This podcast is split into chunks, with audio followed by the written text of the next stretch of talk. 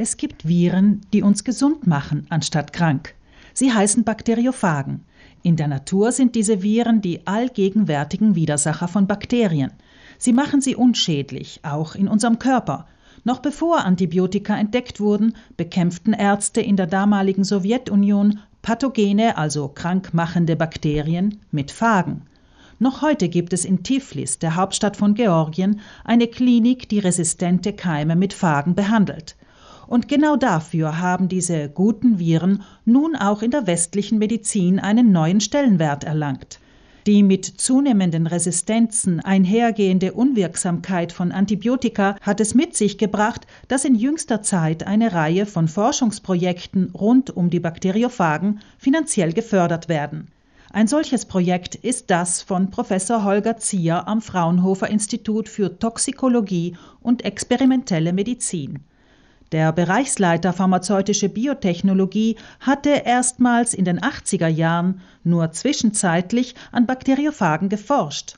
Im Sommer dieses Jahres hofft Zier nun, die Zulassung für ein Cocktail von Bakteriophagen zu erhalten, die bei Patienten mit Mukoviszidose den vielfach resistenten und daher bedrohlichen Keim Pseudomonas aeruginosa unschädlich macht. Zier wir wollen eigentlich Phagentherapie gar nicht entwickeln als Ersatz für Antibiotikatherapie, sondern Phagentherapie als etwas, was dort weitermacht, wo Antibiotika oder der Patient in Verbindung mit Antibiotika ans Ende gekommen ist. Jenseits des Problems der Resistenzen in Keimen warnt Zier aber auch vor der Belastung, die ein Antibiotikum grundsätzlich für Leber und Niere bedeutet. Bakteriophagen wären derweil unvergleichbar verträglicher als Antibiotika.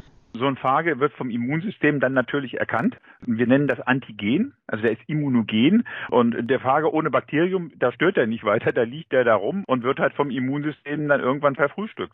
So ein Phage kann ohne seine Bakterien nichts machen. Also er verhungert und wird dann im Prinzip durch das Immunsystem abgebaut, zerlegt. Also Sie müssen davon ausgehen, dass in Ihnen Billionen von Phagen drin sind. Im Mund, ja, der Darm ist voll. Überall, wo viele Bakterien sind, da haben wir natürlich auch Bakteriophagen. Und ich habe also mit dieser Kombination Bakterien, Phagen, habe ich etwas, was durchaus human verträglich ist. Also wenn uns die, die Phagen in irgendeiner Art und Weise lebertoxisch, nierentoxisch oder was auch immer, dann hätten wir das schon lange gemerkt. Warum dann nicht schon längst Phagen die Antibiotika ersetzt haben, wird sich jeder fragen weil Phagen nicht so leicht zu verabreichen sind, sagt Zier.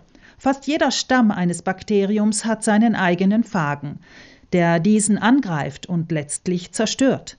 Daher braucht es ein Cocktail von Phagen, um etwa alle Stämme des Lungenkeims Pseudomonas aeruginosa zu bekämpfen.